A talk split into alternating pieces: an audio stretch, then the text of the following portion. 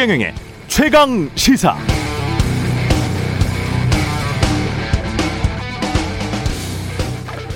네, 종부세 관련해서 어제 기획재정부 보도 자료를 요약해 보면 종부세 고지 인원은 94만 7천 명, 세액은 5조 7천억 원. 전 국민의 98%는 과세 대상이 아니고 5조 7천억 원 중 다주택자들 및 법인들이 낼 종부세가 88.9%, 세액의 대부분을 차지한다고 합니다. 1세대 1주택자 중 종부세 내야 하는 사람들의 72.5% 이것도 거의 대부분이죠. 평균 세액이 50만 원 수준이고 종부세 세수 5조 7천억 원은 전액 부동산 교부세로 지자체로 이전돼서 지역 균형 발전을 위한 지방 정부 재원으로 사용된다는 것이 기재부의 설명입니다. 정부 보도 자료는 이렇고 언론 보도는 다릅니다. 정부세 폭탄이라고 공격하는 특정 계층 지향의 정파적 신문들은 말할 것도 없고 대다수 언론사가 1주택자라도 세액 공제가 없는 경우에는 세액 공제가 없는 경우 그러니까 지금 막 산 거죠. 지난해에 비해서 두 배 이상 종부세가 늘었다. 이렇게 보도하고 있습니다. 이것도 사실입니다. 가장 많이 드는 애가 대치동 음마 아파트 전용 84제곱미터인데요.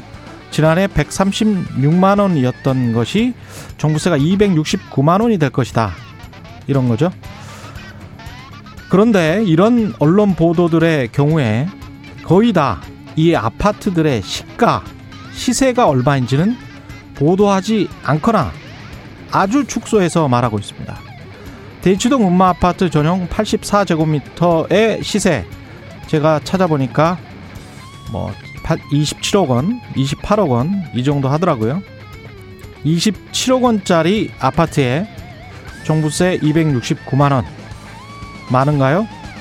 적은가요?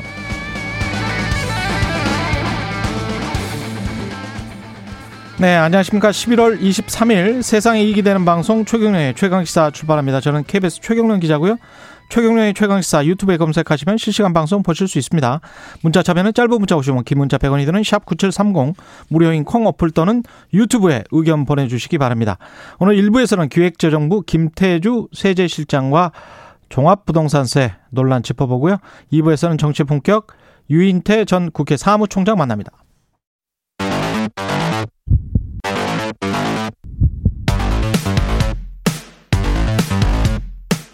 오늘 아침 가장 뜨거운 뉴스 뉴스 unboxing 네 뉴스 unboxing 시작합니다. 민동기 기자 김민아 시사평론가 나와 있습니다. 안녕하십니까? 안녕하세요. 예, 첫 번째 소식은 제 오프닝이랑 같은 종합부동산세네요. 예. 올해 주택분 종부세 부과 대상이 95만 명 정도 되고요. 다주택자와 법인이 전체 종부세액의 90% 가까이를 부담을 하게 됩니다. 종부세를 내는 1가구 1주택자는 13만 2천 명 정도 되고요. 지난해보다 약 10% 정도 증가하긴 했는데 예. 전체 세액에서 차지하는 비중은 3.5% 정도입니다. 음. 아, 기획재정부는 1가구 1주택자 가운데 시가 20억 이하 비중이 절반에 가까운 44.9%라고 밝혔고요. 이들이 올해 부담하는 종부세는 평균 27만 원이다 이렇게 설명을 하고 있습니다. 아, 그 27만 원밖에 안 된대요? 네. 44% 정도 수준은? 예, 시가 20억 이하 비중이 거의 한 아, 40... 시가 20억 이하는 그렇습니다. 예. 그리고 1가구 1주택자 같은 경우에는 특히 예. 고령자 장기 보유 세액 공제를 받기 때문에 음. 최대 80%까지 세부담이 경감이 된다는 게 기재부의 설명입니다. 음, 제가 아까 말씀드린 건 시가 25억 원 이상 이하로 되네요. 네네네. 그거는 이제 평균 세액이 50만 원이고 아, 기재부는 시가가 20억 이하로 시가 20억. 네. 요거는 한 27만 원 정도 정도다. 1년에 27만 원이라는 거죠. 이게? 그렇습니다. 그렇게 설명을 하고 있습니다. 그러니까 기재부가 그 두 가지 경우에 대해서 다 이 보도자료에 넣었어요. 음. 25억 이하, 20억 이하를. 음. 그리고 기재부는 어쨌든 그 얘기를 굉장히 하고 싶은 거죠. 1가구 1주택자의 경우에는 이 종부세 부담이 이 좀 아, 여러모로 가계에 부담이 될 정도로 이제 매겨지는 경우는 없고 대부분 지금 종부세 늘어난 세수는 아, 다주택자랑 법인 사업자 여기 부분에 해당이 된다. 그리고 이주택자도 조정 대상 지역이 해당하는 이주택자가 부담이 좀 늘은 것이고 나머지는 아니다 이렇게 얘기를 하는데 그래서 이제 전 국민의 98%는 뭐 상관이 없다 이렇게 얘기를 했지만 언론에서 이제 이런 지적도 하고 있습니다. 언론에 지적이 있는 거니까. 음.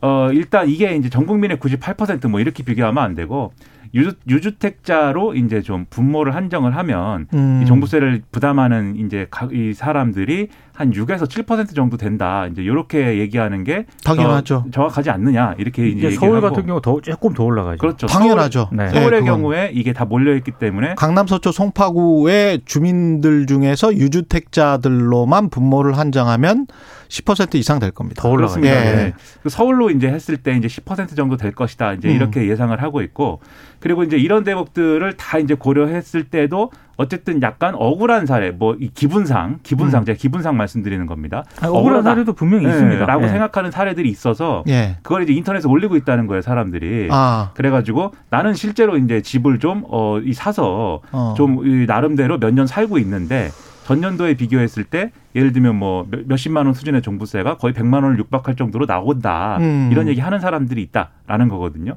그래서 이런 것들이 사실 그게 이제 장기 보유 특별 공제랄지 이런 게 에, 안 되는 사람들, 최근에 산 사람들, 이런 사람들만 네, 충분히 예. 적용되지 않는 경우죠. 그렇죠. 노인, 노인 고령 공제, 장기 그렇죠. 보유 공제, 그 다음에 예. 이제 또 그것도 노령 공제하고 장기 네. 보유 공제는 또 다른 그렇죠. 거예요. 네. 그렇습니다. 예. 장기 보유 공제는 뭐 젊은 사람도 능력이 있어서 네. 먼저 일찍 샀다면 그게 뭐 한 10년 정도 지나면 대상이죠. 혜택을 받을 수가 있죠. 이 전년도에 부과된 종부세보다 올해 부과된 부가세가 일정 이상 이제 오르지 못하게 하는 상한도 있어요. 근데 음. 이런 게 다 적용이 됐는데 그럼에도 불구하고 이제 그런 이제 사례가 있다라고 하는 것에 대해서는 정부나 이제 정치권의 설명이 더 추가로 더 필요해 보여. 왜냐하면 음. 이게 세금을 어쨌든 세금 부담이 이제 늘어난 부분이 있는 사람들이 있는 건 사실이니까 그럼 그런 사람들이 세금을 부담했을 때 그 세금이 그러면 어떻게 활용되는 것이고 종부세라는 세금이 왜 필요한 거냐 음. 여기에 대해서 지금 여론이 부동산 가격 상승 때문에 굉장히 안 좋다 보니까 음. 이 보수 정당이나 보수 언론에서 다 이제 그런 식으로 표현을 하고 있거든 종부세 징벌적 과세다 음. 그래갖고 이게 뭐어집 가진 사람들이 죄인이냐 이렇게 평가를 하면서 그런 평가를 접하면서 이제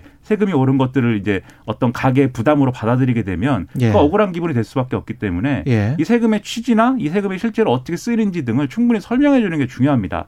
이런 부분에 있어서는 어. 이제 언론의 노력도 필요하지만 또 정부가 예를 들면 국회에서라든지 또는 저는 뭐 이런 뭐 뒤에도 나오겠지만 네. 언론 인터뷰나 이런 것에 당국 이, 이 세정 당국이 적극적으로 이제 나와가지고 음. 얘기를 해주는 것도 상당히 필요하다고 보는데 음. 그런 노력이 더해졌으면 좋겠습니다.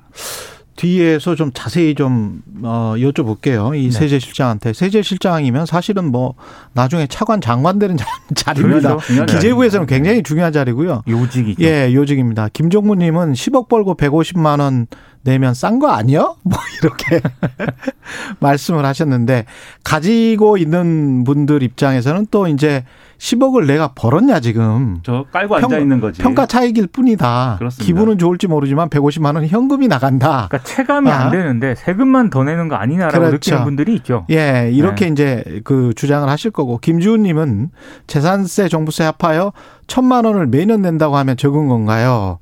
이렇게 말씀하셨고요. 천만 원 정도 낼 정도면 굉장히 이제 큰 아파트나 아주 고급 아파트를 가지고 있거나 또는 그런 단독 주택을 가지고 있거나 아니면 두 채 정도 가지고 있거나 그렇죠. 뭐이 정도가 될 것 같은데요. 네. 어, 이거 아까 음아파트 같은 경우에 뭐 다 합해서도 그 정도는 안 나올 것 같은데 천만 원은 재산세까지 합한다고 네. 할지라도 네. 예 모르겠습니다. 그거는. 역시 세금 문제라 그런 부분 가령 이제. 뭐 강남이나 뭐 마포에 한 채씩 가지고 있어서 뭐 시가가 한 40억 정도 된다. 네. 근데 한 천만 원을 내야 된다. 천만 원, 이천만 원 내야 된다. 그러면 어 일반적으로 말하는 재산세 미국에서 한 2% OECD 평균이라는 2% 정도에는 못 미치잖아요. 그렇죠. 그리고 이제 못 미치잖아요. 음, 이게 네. 전체적인 어떤 세액이나 비율이나 이런 걸 따지면 지금 우리가 이제 설명해 드린 대로 예. 그런 부분이지만 또 개인의 포커스를 맞췄을 때는 음. 내가 뭐 다주택자이기도 하고 여러모로 뭐 다주택자도 각자의 사정이 뭐 있지 않겠습니까? 그렇겠죠. 정말로 돈을 네. 크게 벌어 보려고 하는 분들도 있겠지만 그렇지 음. 않은 분들도 있을 텐데 지난해까지는 아니었는데 음. 이 올해가 되니까는 상당히 늘어났다. 뭐 음. 뭐 이런 이 사례도 있고 음. 그러니까 각자의 사연들이 다 있긴 해요. 근데 이거를 미리 이 워닝 그러니까 경고를 안 했느냐라고 하면 사실은 경고는 했어요. 여러 번 했죠. 6월까지 음. 팔지 않으면 세금이 대폭 늘어날 것이다라는 이야기를 언론에서도 계속. 했고 절대 안 판다 다 증여하고 말지 라고 해서 지난해에도 한 9만 개 정도 증여가 됐고 그렇습니다. 9만 개 정도라는 거는 엄청난 액수입니다. 그렇죠. 왜냐하면 엄청난 그 수량인 게 한 해에 보통 우리가 입주 물량이 4만 개 정도 되거든요. 음. 입주 물량 4만 개가 서울의 입주 물량인데 그게 9만 개가 증여가 전국적으로 됐고 특히 서울 수도권에서 많이 됐다는 건 올해만 해도 한 6만 개 정도가 됐다는 거 아니에요? 종부세를 피하기 위해서 많은 분들이 노력을 했다는 거죠. 그렇죠. 그런 부분들도 종부세 해당 안 되시죠? 저는 꿈도 못 꾸죠. 전혀 아. 무런 저 종부세 지읒자도 저는 이제 예. 저기 꿈꿀 상황이 안 되는데 앞으로 살면서 종부세 내보는 걸 목표로 한번 삼아 보겠습니다. 아니, 저는 예. 그것조차 목표로도 하지도 않습니다. 예, 넘어가야 되겠습니다. 다음으로 우리가 해당이 안 되는 분들이 많아서 윤석열과 김종인 같이 갈 수 있을까? 지금 뭐 약간 약간 정도가 아니고 상당히 삐걱거리는 소리가 들리네요. 좀 냉기류가 좀 심한 것 같은데요. 예. 김종인 전 비대위원장의 그 총괄선대위원장 합류가 어제 전격 보류가 됐습니다. 어제 국민의힘이 이준석 대표와 김병준 전 자유한국당 비대위원장을 각각 상임선대위원장으로 임명을 했거든요. 근데 총괄선대위원장으로 내정됐다고 언론에 보도가 됐던 김종인 전 위원장 인선안은 최고의 상정조차 되지 않았습니다. 일단 윤석열 후보 쪽에서는 이렇게 얘기를 하고 있습니다. 김종인 총괄선대위원장은 하루 이틀 더 시간을 달라고 해서 본인이 최종 결심을 하면 그때 올리겠다. 이렇게 이제 사실상 기자들에게 브리핑을 했는데 어, 조금 분위기가 이상한 게요. 윤석열 후보가 기자들이 물었어요. 아니 저 김병준 전 위원장 때문에 조금 인선에 난항이 있는 것 아니냐 이렇게 물으니까 윤 후보가 여러분이 취재해 보시라. 저도 뭐 정확하게 모르겠다 이렇게 얘기를 했습니다. 윤석열 후보가 예, 기자들한테 취재해 보시라. 이렇게 얘기하기가 쉽지 않은데 그래서 기자들 사이에서 이거 뭔가 냉기류가 심각하다라는 그런 반응이 나왔고요. 어, 일단 뭐 김종인 전 위원장 같은 경우에는 광화문 사무실에 있지 않습니까? 예. 거기도 이제 기자들이 있는데 계속 합류 의사를 물었습니다. 근데 별다른 얘기를 안 했습니다. 그러면서 한 얘기가 나는 하루 이틀 고민할 시간 갖겠다고 얘기한 적이 없다. 그러니까 윤석열 후보 쪽 얘기랑 김종인 전 위원장 측 얘기랑 완전히 다른 얘기를 지금 하고 있거든요. 윤석열 후보는 하루 이틀 고민해 보신단다 이렇게 이제 이야기를 했는데 나는 그런 말을 한, 한 적이 없다. 없다. 예. 예. 상당히 냉기류가 심각합니다. 예. 그래서 상당히 당혹스러운 건데요. 왜냐하면 주말 지나고 어제까지만 해도 마치 다 상황이 이제 정리가 된 것처럼 그렇죠. 삼김 시대 이야기했죠. 그렇죠. 삼김 체제. 예. 윤석열 후보와 이제 국민의힘 측에서 얘기를 한 건데 지금까지 상황을 쭉 정리해 보면은 이게 상황이 다 정리됐다. 김정인 전 위원장도 동의했다. 어, 곧 이제 뭐 이 총괄 선대위원장으로 올 것이다. 얘기한 측은 다 윤석열 후보 측이에요, 사실. 맞습니다. 그리고 네. 김종인 비대위원장이 한 얘기는 다 나는 모른다. 뭐 좀 더 두고 봐야 된다. 뭐 이런 얘기를 직접 한 것. 그렇게 정리가 되는 거거든요. 그러면 총, 종합을 해보면은 그동안 이제 언론에 대해 언론에 윤석열 후보 측이 상당히 좀 호의 낙관적인 어떤 차원의 언론 플레이를 계속 해온 거 아닙니까? 음. 그러다가 결국은 이제 겉에서는 그렇게 낙관적인 상황을 이제 다 얘기해 놓고 실제로는 전혀 이제 얘기가 진행이 안 되던 상황에서 어제 상황은 김종인 전 비대위원장이 어 뭐 기다려 달라고 한 게 뭐 예를 들면 그런 맥락이 있다라면 그러면 기다려야죠. 근데 김병준 상임위원장 상임선대위원장 안을 올려갖고 결정을 한 거잖아요. 음. 그건 뭡니까? 김종인 전 비대위원장에 대한 최후 통첩이에요. 올 테면은 오시고 올려면 오시고 말면 마라. 이 의미예요. 그러면 그렇지 않습니까? 김종인 그렇죠. 전 비대위원장은 김병준 이 상임 선대위원장 안을 못 받겠다는데. 근데 음. 어제 굉장히 많은 보도가 있었는데 어제 그런 보도도 실제로 나왔습니다. 이게 어떤 쪽에서 언론에 흘렸는지는 모르겠습니다만 김종인 전 위원장을 제끼고 갈 수도 있다. 이런 식의 보도도 단독 달고 나온 적이 있거든요. 어. 그렇게 윤석열 후보가 당 지도부에 그렇게 설명했다. 그렇죠. 이런 보도가 있었고 네. 오늘 나온 보도를 보면은 그 문제로 이준석 대표하고 김종인 아니 저 어, 지금 윤석열 후보하고 뭐 이 입다 말싸움도 했다. 음. 뭐 이런 얘기도 있고 그냥 정리가 안 된 거, 정리가 안 됐고 윤석열 후보도 김종인 전 비대위원장에 대해서 올려면 오고 말려면 마라 이런 태도고 김종인 전 비대위원장이 가겠습니까? 그러면 그런 태도면 지금 모셔가도 갈까 말까라는 그러한 이제 자세인데 고자세인데 그럼 이게 결국은 못 데려오는 거잖아요. 그렇죠. 만약에 못 데려오면은 그럼 어떤 상황이 되는 거냐? 이게 김종인 전 비대위원장을 데리고 오지 않아도 될 만한 어떤 선대위의 구성과 전략을 갖고 그것을 추진하기 추진하는 데 있어서 김종인 전 비대위원장이 굳이 필요하지 않다라는 거라고 한다면 그런 전략을 분명히 보여줄 수 있는 선대위 구성이어야 되죠. 근데 지금까지 쭉 얘기했지만 이른바 삼김 삼각편대라고 하는 그 전제 김병준 전 비대위원장과 김한길 전 대표가 하나씩 맡고 있는 이런 선대위 구성이 국민들에게 어떤 긍정적인 메시지를 줄 수 있느냐라고 하는 그런 의문이 있는 거예요. 올드보이들이 나타나서 두 사람 다 어떤 권력의 어떤 흐름에 몸을 맡기고 이렇게 흘러가는 대로 온 사람들이지 음. 어떤 한국 사회가 어디로 가야 된다라고 하는 그런 어떤 성견지명을 보여준 적이 없는 분들인데 그런 선거를 해가지고 이길 수 있겠느냐 이런 의문이 드는 것이고 지금 지지율이 높으니까 이제 이런 인선을 한 것 같은데 사실 또 제가 드는 의문은 김병준이나 김한길이 이 선대위에서 어떤 권한이나 권력을 갖고 있을까? 그러니까 어떤 말빨이 먹, 먹히는 선대위인가? 라고 했을 때 이분들의 이제까지 이제 성향이나 어떤 정치 행동을 봤을 때는 윤석열 후보가 완전히 장악을 한 그리고 이른바 이제 문고리 3인방이라고 하는 그 측근 네. 측근들 있잖아요. 좌진석 우성동인가요? 예, 이거는 뭐 언론에서 이미 보도가 됐기 때문에 이런 그 사람들이 일종의 이제 말의 권력은 그리고 선대위에서의 새 권력은 다 가지고 있는 게 아닌가 근데 그런 생각을 갖게 돼요. 그 예. 상임선대위원장인 김병준 전 위원장하고 역할 구분도 일단 이상 모호하고요. 예. 정확하게 뭔지에 대해서는 아직 언론에 보도된 적이 없고 그리고 김한길 전 대표가 맡게 될 그 직책 있지 않습니까? 그거는 어, 김종인 전 위원장이 이 컨트롤할 수 있는 그 밖에 있습니다. 사실상 지금 후보 직속으로 분류가 돼 있거든요. 음. 그러니까 이제 김종인 전 위원장 입장에서 보면 본인이 들어가더라도 뭔가 지금 뭐 이렇게 정권 행사할 수 있는 그런 구조가 아니기 때문에 그 자체도 상당히 좀 불쾌한데 이게 본인이 전격적으로 동의하지 않은 상태에서 언론 보도가 굉장히 앞서가다 보니까 거기서 좀 문제가 좀 발생을 그러니까 한것 같아요. 그림이 어떻게 되는 거냐면 김병준 상임 선대위원장이지 않습니까? 이 상임 선대위원장이 사실상 이제 선거에 나름대로 정권을 행사할 수 있는 자리죠. 예. 근데 김병준 전 위원장이 그렇게 하기 어려울 거고요. 음. 그 밑에 지금 실질적으로 총괄선대본부장 역할을 해야 되는 게 사무총장입니다. 권성동 의원이죠. 권성동 의원에 상당히 힘이 실릴 거고 그다음에 여기와 더불어서 실질적인 권한을 행사해야 되는 게 후보 비서실장인데 그게 장재원 의원이 되느냐 마느냐잖아요, 지금. 그렇죠. 그러면 장재원, 권성동 이런 인물들이 이제 어 정권을 행사하는 선대가 될 가능성이 높아 보이고 이게 이런 맥락을 떠나서라도 김병준, 김한길 두 사람을 왜 영입하고 싶은 거냐. 음. 이 김, 김종인을 떨어뜨린다고 하면서도 왜 영입하고 싶은 거냐에 대한 맥락에 있어서도 음. 이 지금까지 나온 언론 보도는 와인을 많이 마셨다. 김병준 전 위원장하고 뭐 김한길 전 대표가 옛날에 많이 도와줬다.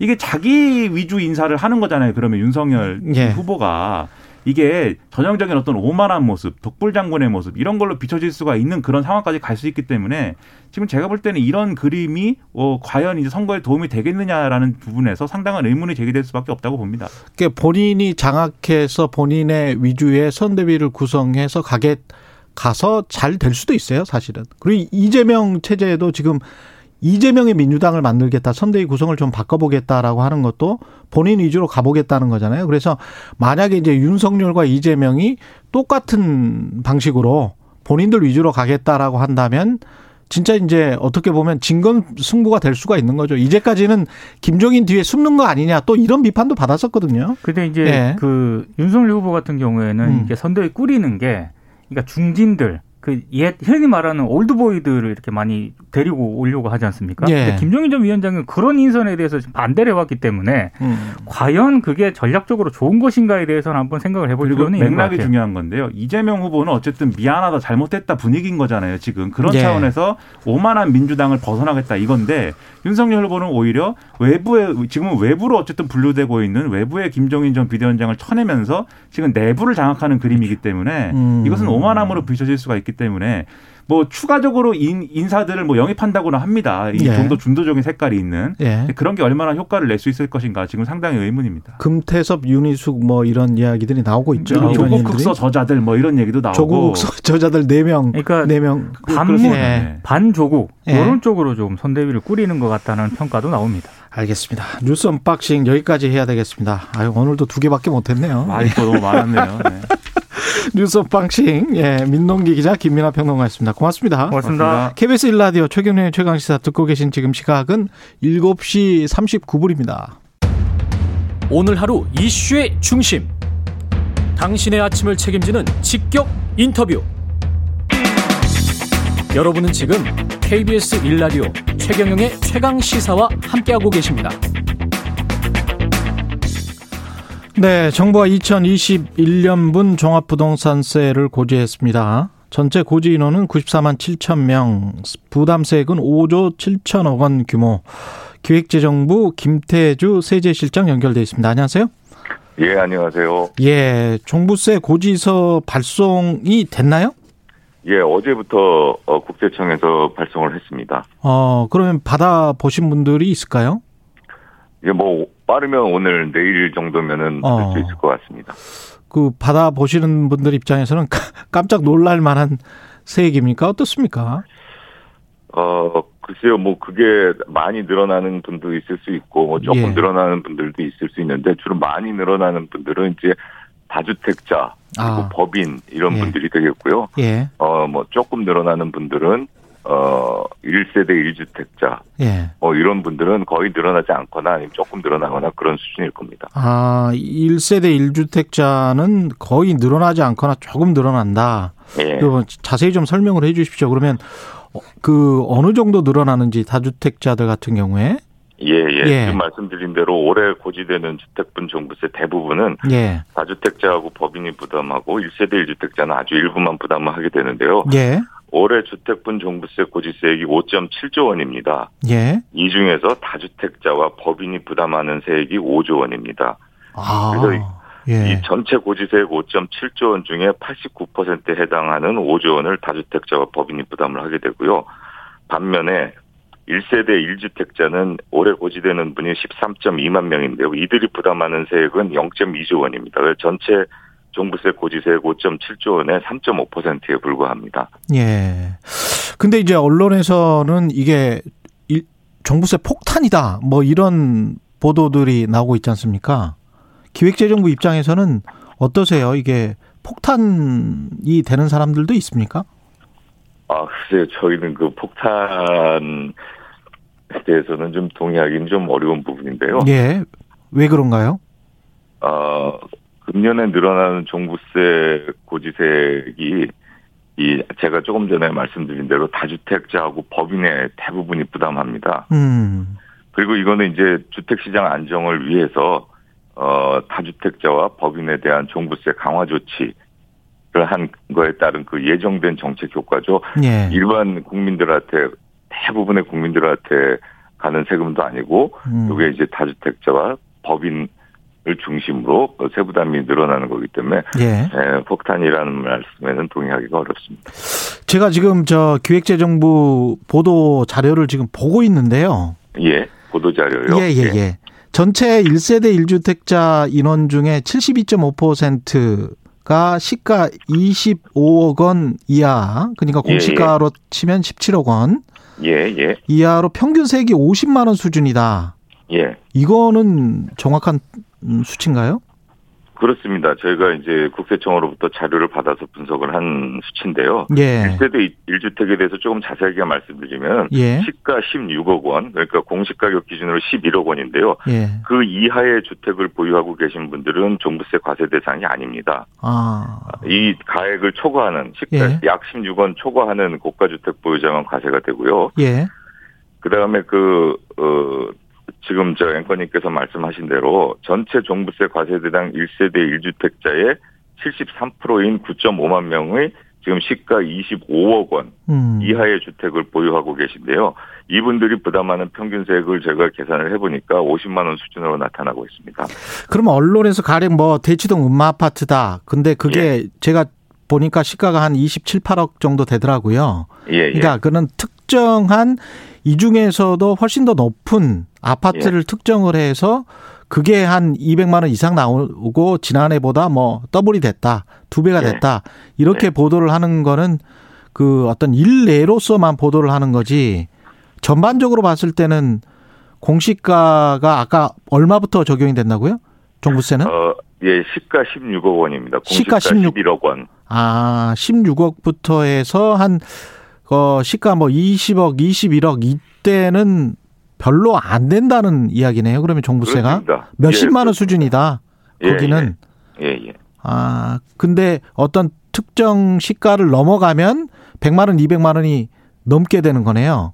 그렇습니다. 예. 뭐 이제 뭐 고가 주택이라는 게 지금 아까 제가 10, 25억 원짜리까지는 한 평균 세액이 한 50만 원 된다고 했는데 이제 예. 그걸 넘어가서 뭐 우리나라에 굉장히 비싼 집들도 많이 있지 않습니까? 예. 예. 그런 분 1세대 1주택이라도 이제 아주 초고가 아, 주택을 보유하고 계신 분들은 좀더낼 수가 있는데요. 음. 예를 들자면 예. 어 제가 아까 시, 가 25억 원이라고 말씀드렸는데 예. 25억 원 넘어서 34억 원이 되면은 예. 평균 세액이 234만 원 정도 됩니다. 아 그렇게 되는 거군요. 예. 예, 예. 어 그러면 이게 평균 세액이라는 거는 장기 보유 특별 공제할지 공제를 받는 사람들까지 다 합해서 아니면 공제를 못 받는 사람들 공제 받는 사람들 다 합해서 이렇게 평균 세액이 나오는 겁니까? 예, 전부 다 계산을 해본 겁니다. 아, 그렇군요. 예, 예. 그러면 이제 언론에서 나오는 거는 세액 공제를 받지 못하는 경우, 전혀 받지 못하는 경우에 그냥, 어, 순수하게 내가 전혀 못 받는다, 최근에 샀다. 예. 그런 경우를 이제 계산을 해 놓은 거겠네요? 그럴 수도 있습니다. 제가 이제 사례들을 어떻게 계산했는지는 잘 알 수는 없는데. 예. 예, 그렇습니다. 그런 걸로 제 판단을 하고 있습니다. 1세대 1주택자들 같은 경우는 공제가 좀 그 종부세도 많이 됩니까? 예, 1세대 1주택자 공제가 어, 촘촘하게 되어 있습니다. 예. 어, 1세대 1주택자는 그 고령자 공제라는 거하고 장기 보유 공제라는 걸 받을 수 있습니다. 예. 고령자 공제 같은 경우는 최대 40% 받을 수 있고요. 예. 장기 보유 공제는 50%까지 받을 수 있는데 이거 두 개 합쳐갖고 80%까지 받을 수 있게 되어 있습니다. 음. 그래서 올해 과세 대상 1세대 1주택자 중에 한 85%가 이 두 가지 공제 중에 하나를 받게 되고 예. 또 이들 중에 에 1세대 1주택자 중에 한 세 분 중에 한 명 정도는 이거 두 개 합쳐갖고 80%가 적용되고 있습니다. 예. 그러니까 세금 나온 거 80%를 깎아준다는 얘기죠. 예. 근데 이제 다주택자들은 뭐 본인들이 그렇게 선택을 한 거기 때문에 그 사람들의 세금, 세금이 그 정도 부담된다는 것을 제가 뭐 옹호할 이유는 없을 것 같은데 법인 같은 경우 있지 않습니까? 법인이요? 예, 네. 예. 법인 같은 경우는 이제 건설회사들이랄지 피치 못해서 어떤 주택을 가지고 있는 그런 회사들도 있을 거란 말이죠. 그렇습니다. 그런 예. 경우는 좀 세금이 과하지 않나 이런 생각도 하고 하게 될 것 같아요. 기업들 같은 경우는. 네, 기업 그 기업에 저희가 종부세를 매기게 된 이유가 뭐냐면 예. 이 기업을 법인을 통해서 종부세를 이제 빠져나가는 거, 회피하는 거, 아. 이런 걸 막기 위해서 이제 작년에 과세를 강화한 거고요. 지난번에 법인으로 막, 막 사고 그랬던 것들. 그렇습니다. 예. 예. 예. 그래서 이제 이 법인이 한 지금 올해 과세 대상 법인이 6.2만 아, 명 정도 되고 세액이 한 2.3조 원 됩니다. 예. 그리고 근데 이제 그 중에서도 투기 목적이 아닌 주택을 갖고 있는 법인들도 있었. 가령 임대 아파트를 뭐 수만 세대를 보유하고 있는 법인이 있을 거란 말이죠. 그렇습니다. 그래서 예. 이제 저희가 그런 분들은 이제 이 강화된 종부세가 적용되지 않도록 해놨는데요. 그게 어떤 법인들이냐면 공공주택 사업자, 지금 공익법인, 음. 주택조합, 지금 말씀하신 어, 민간 건설 임대주택 사업자 이런 분들은 어, 이 주택에 대한 강화된 종부세 조치 6억 원 공제 안 해주고 또 세부담 상한도 적용 안 해주고 하는 것들이 있는데 그런 것들 적용하지 않고 과거대로 종전 규정을 그대로 적용을 하고요. 그 다음에 기업들이 이제 이런 걸 갖고 있습니다. 사원용인 주택, 또 기숙사, 그렇죠, 그렇죠. 뭐 이런 예 노인복지주택 예, 예. 이런 것들인데 이거는 어, 원래부터 비과세되고 있습니다. 아, 그렇군요. 예.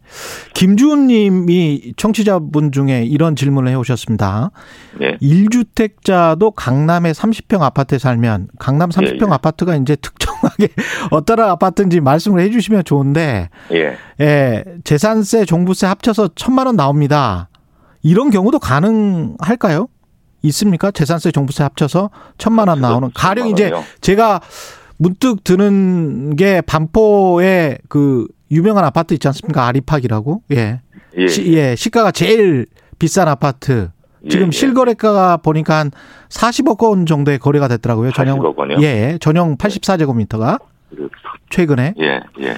그런 거 같은 경우는 이렇게 나올 수도 있습니까? 한국에서 제일 비싼 아파트 중에 하나일 것 같은데요. 아까 제가 그 가액 개별로 평균 세액을 말씀드렸었는데요. 예. 어, 이 평균 세액으로 저희가 갖고 있는 통계를 보면 이 시가 31억 원에서 91억 원. 요 사이가 아, 종부세가 한 800만 평균 한 800만 원 정도 되는데 아 31억 원에서 91억 원 사이가 예, 이건 이제 종부세만 말씀드린 거고 종부세만 재산세는 재산세는 그 외에 그또 예, 따로 부과되죠. 예, 하기 때문에 이제 예. 이렇게 아주 초고가 주택 같은 경우에는 재산세랑 종부세 합쳐서 아까 지금 말씀하신 그런 부담이 나올 수도 있습니다. 아까 그 부분 말씀 맞네요. 그러니까 아까 그 뭐 한 40억 원 정도 되는 아파트라면 강남 30평형대도 그 정도 부과될 수 있겠습니다. 예. 예, 그럴 가능성이 있습니다. 예. K5957님은 외국인 부동산 취득 보유에 대해서 중과세하는 정책을 시행해 주세요. 이런 말씀을 하셨는데 이거는 외국인과 내국인을 차별할 수는 없, 잖아요 그렇습니다. 그게 이제 국제 규범에 따라서 저희가 예. 뭐 특정 국가의 국민들 갖다가 차별 대우 하는 것은 어 안 되게 되어 있습니다. 예. 그리고 많은 청취자분들이 나도 종부세 내고 싶다 이런 말씀을 이런 말씀하셨고요. 종부세 걷어서 어디 있습니까? 마지막으로. 아, 예. 예. 종부세는 이게 지금 법에 예, 이 세수 전액 부동산 교부세라는 이름으로 지방자치단체로 이전하게 되어 있습니다. 그래서 지방자치단체로 이전돼서 어, 지역 균형 발전을 위한 지방 정부 재원으로 사용이 됩니다. 예. 그 특히 그 이제 재정 여건이 좀 상대적으로 열악한 비수도권에 집중해서 이제 이전이 됩니다. 그래서 예. 예, 이 종부세수는 우리 중앙 정부가 어, 재정 적자를 보전하기 위해서 어, 쓰는 그런 돈이 절대 아니고 지방으로 가는 돈입니다. 그러면 지방의 가령 그 인구 수에 따라서 배정이 되나요? 어떻게 배정이 되나요? 예, 요거는 이제 저희 이 국세청에서 걷어갖고 예. 어저 행정안전부로 이 돈을 넘기면 아. 예 거기서 이제 그 지방의 재정 여건이라든가 예. 인구라든가 여러 가지를 이제 고려한 산식이 있습니다. 그 산식에 음. 따라서 어 나눠주는데 아까 제가 말씀드린 대로 좀 재정이 안 좋은 열악한 상대 예, 예 그런 쪽으로 가게 돼서 이제 지역 균형 발전을 위해서 쓰여지게 되는 겁니다. 재분배 효과도 있네요. 예. 그렇습니다. 오늘 말씀 예. 감사하고요. 김태주 기재부 세제실장이었습니다. 고맙습니다. 감사합니다. 예. KBS 일라디오 최경영의 최강시사 1부는 여기까지입니다.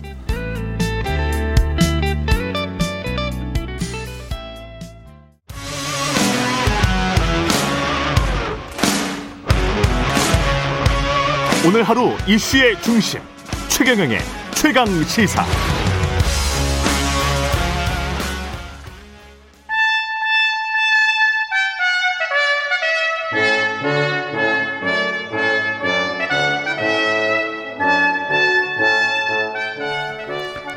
네, 여야 막론하고 쓴소리 쇄신 주문하시는 정치권의 백전 노장 영원한 현역 유인태 전 국회 사무총장님 매달 월간으로 모셔서 우리 정치의 격을 한 단계 업그레이드 하고 있습니다. 월간 유인태 정치의 품격 유인태 총장님 나오셨습니다. 안녕하세요. 예, 예. 안녕하세요. 대통령의 국민과의 대화가 2년 만에 있었고 임기 중 마지막 대화였습니다. 이번이 예. 어떻게 보셨는지. 뭐 많이들 얘기하지만 그 동안에 좀 소통이 부족한 거에 대한 음. 뭐 아쉬움들이 많았잖아요. 예. 예 뭐 그 처음엔 무지하게 많이 잘하실 걸로 봤는데 근데 역시 요, 요번에도 보니까 그 소통은 역시 음. 언론과 하는 게 그 국민과의 대화라는 형식보다는 기자회견을 하는 게 기자회견이 그래도 훨씬 더좀 밀도가 같은 시간에 예. 있지 않았을까 하는 그런 아쉬움은 좀 있네요. 좀 네. 펑퍼짐했다. 예. 주제들이 좀 얇았다. 아니 뭐 아무래도 이제 그 뭐 이게 사전 각본 없이 한다고 하니까 음. 뭐좀 시간 낭비 같은 이제 이런, 이런 장면들도 꽤 보여지고 그, 그랬잖아요. 예. 예. 예. 야당은 자화자찬 일색이었다. 환상에 빠진 동키호테 이렇게 음. 혹평했습니다. 그뭐 그 이렇게 코로나 방역이 잘 된 건 뭐 역대 정부의 성과와 음. 국민들의 저걸로 했지 뭐 이렇게 그, 그, 그 자화자찬을 내가 잘해서 이런 건 아니었잖아요. 예. 다만 부동산 문제에 대해서는 저도 들으면서 저 저렇게 또 말씀하셔도 되나 하는 음. 의구심이 좀 들대요. 어떤 예. 부분에서 부동산 어떤 아니 문제 안정 안정화 이렇게 지금 뭐 하향 안정화를 뭐 축구하겠다고 했는데 네. 아직까지도 이제 좀 꺼, 그 오름세가 꺾였다 정도지. 그렇습니다. 예. 예. 근데 그거를 조금 더 이렇게 뭐 보고를 잘못 받으셨는지 좀 음. 예, 예, 너무 단정적으로 이제 말씀하신 거에 대해서 아그 전에도 부동산에 이제 걱정 말라고 했는데 이렇게 오르기 전에 그렇죠. 그런 일이 있었잖아요. 근데 예. 이번에도 조금 그 별로 그렇게 그, 그 발언은 조금, 음, 어쩔, 어쩔지 그렇죠. 모르겠어요. 무주택자들 예. 입장에서는 사실은 지난 한 4, 5년 동안 오른 집값을 생각하면 답답하신 분들은 예. 사실 많죠. 예. 예. 그 본인 월급 뭐 연봉 다 합쳐서 뭐 몇 년치 또는 뭐 10년치, 20년치가 갑자기 올라버렸기 음, 예. 때문에 예. 거기에 따르는 그 상대적 박탈감은 사실 뭐 엄청납니다, 사실. 예. 예. 그런 부분들에 있어서는 분명히 이제 뭔가 다른 시그널이나 다른 조치가 있었으면 좋겠는데. 네. 예. 이 정치권 이야기를 좀 해야 될 것 같은데요. 일단 민주당도 그렇고 민주당은 그 그제 긴급 네. 의총 열어서 이재명 후보에게 당 쇄신과 선대위 혁신 권한을 모두 위임하겠다 이렇게 돼 있는데 지금 상황은 어떻게 보십니까? 이게 당연한 수순이라고 보십니까? 그 저는 그 정치는 몇십 년 됐어도 선대일에 들어가서 뭐 일해본 적이 없어가지고. 아 그러셨어요? 그 선대일은 안 가셨었어요? 초선 때부터 제가 92년부터 예. 이렇게 좀 당의 간부직을 맡다 보니까 아. 이제 저런 게 이제 실무자 역할부터 이렇게 단계적으로 아. 좀 밟아갔어야 되는데 예. 그럼 선대에서 뭐 어떤 실무를 해보고 음. 이런, 이런 적이 없어요. 예. 음, 이제 그래서 뭐 잘은 모르겠는데 예. 그냥 어쨌든 처음에는 이제 원팀이 중요하다 해가지고 뭐 의원들을 뭐, 뭐 백몇십 명의 뭐 공동선대위원장이 열두 명 뭐 그러면 사실 아무것도 하지 말라는 소리 비슷하니까 음. 조, 조금 더 이제 효율적으로 이 선대위를 만들겠다. 뭐, 저, 저, 그리고 의원들 자신도 이거 이래가지고 무슨 선대위 역할을 하냐 뭐 이런 스스로 어, 뭐 그런 불만들이 꽤 있더라고요. 있었 더라고요. 네. 그러니까 뭐, 저 후보한테 전권을 주어서, 어, 그, 어쨌든 뭐 후보가 좀 믿는 사람들이 의사결정을 최종적으로 하게끔, 그건 뭐 이른바 컨트롤 타워라고 하든 뭐 이게 지금 없다는 얘기들이 많이 들리더라고요. 음. 이게 컨트롤 타워를 그래서 그 하는데 이재명 후보의 어떤 본연의 색깔 로 강화하겠다 이런 뉘앙스잖아요 지금 이게. 어뭐그 색깔보다 하여튼 이재명 후보가 그건 후보가 제일 신뢰하는 사람들이래야 음. 그 역할을 할 수가 있죠. 예. 그렇군요. 그, 그, 네. 그렇잖아요. 그, 네. 그러니까 지금 후, 후보가 제일 그 뭐뭐 뭐 척하면 뭐 눈빛만 봐도 뭐 마음속으로 음. 읽을 수 있는 뭐 이런 사람들이 이제 그 마지막 의사 결정에 있어서 예. 그, 그 키를 쥐는 게, 음. 그, 그래야 좀 신속하게 뭐 대응할 수도 있고 그런 거 아니겠어요? 과거에 보면은 뭐 광흥창파 뭐 예. 이래가지고 예. 따로 이제 사무실을 차려서 예. 거기에서 집중적으로 대통령 후보를 도왔던 민주당의 경우는 예. 그랬었 지 않습니까? 예. 그게 이제 뭐 파가 아니라 팀이라고 그러죠. 그, 팀. 광장 팀. 광장 예, 광장 팀 맞습니다. 예, 광장 팀이었습니다. 예. 근데 이제 그게 득이 될지 실이 될지 장단이 다 있는 것 같거든요. 어떻게 보십니까? 근데 큰 선거를 치르면은 음. 이 하여튼 신속하게 의사결정을 하고 하려고 그러면 예. 후보가 제일 신뢰하는 음. 그, 그 의사결정에 그 저기 어떻게 추, 최종 그 결정 팀은 필요해요. 아, 어쩔 수 예, 없다. 예, 안 그러면 뭐 이게 하루하루가 뭔, 뭔 일이 터지고 앞으로도 뭐 한 100여일 남은 속에서 했을 때마다 무슨 뭐 무슨 저기 선대위원장 회의에서 뭐 결정을 하겠어요? 어떻게 하겠어요? 그, 음. 예.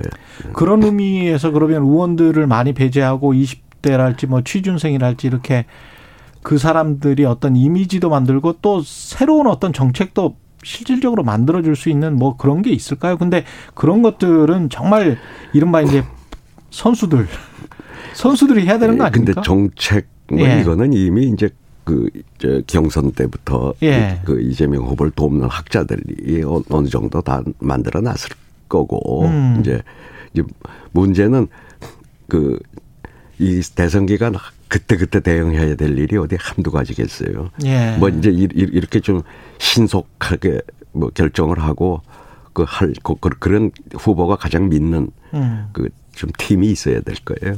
근데 컨트롤 타워로 뭐 이해찬 전 대표랄지 양전철 정 민주연구원장이 뭐 등판 하는 게 아니냐 뭐 이런 이야기도 있고 그렇습니다. 뭐 그런 그런 일은 없을 거예요. 그, 그런 그, 일은 그, 없다? 지금 말하는 컨트롤 타워가 아. 무슨 저 저, 저쪽 당에 무슨 저뭐총뭐 이름도 처음 들어보는 총괄 선대위원장 뭐 이런 걸 말하는 건 아니니까요. 예. 요거는 좀 더 실무 실무진 선에서 아. 어, 이, 이 후보가 가장 신뢰하는 음. 이런 이런 사람들이 좀 필요하다는 거겠죠.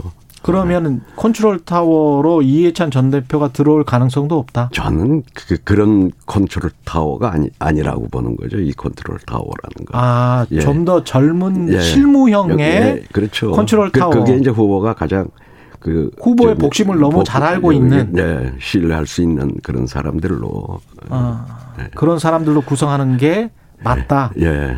그래서 이른바 이제 좀 기동전을 하는 것이 예, 예. 맞다. 그렇죠.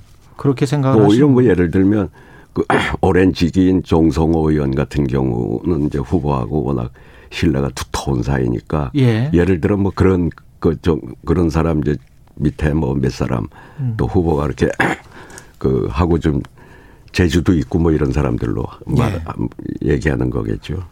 이 국민의힘도 나중에 여쭤봐야 되겠습니다만은 음. 민주당도 마지막으로 음. 이렇게 되면은 이제 후보가 신뢰할 수 있는 사람 위주로 해서 그 후보의 색깔을 확 강화를 시킨다면 그 처음에 원팀 선대위 구성에서 이야기를 했던 무슨 이낙연계랄지 네. 이런 분들이 이제 배제가 되면서 약간 좀 소외가 될 수 있지 않나. 배제가 된다고 볼 수는 없, 없겠죠. 예. 그, 그, 중에서도 뭐 음. 이렇게 저 이 뭐, 뭐 좀 판단력이나 예를 들어서 뭐 이런 사람들은 뭐 거기 그 아, 그 중에서 실무에 예, 꼭 필요한 사람들은 뭐 많이 참여하겠죠. 아, 그런 식으로 예, 등용을 예, 하는 게 예, 맞다. 예. 그렇군요. 음.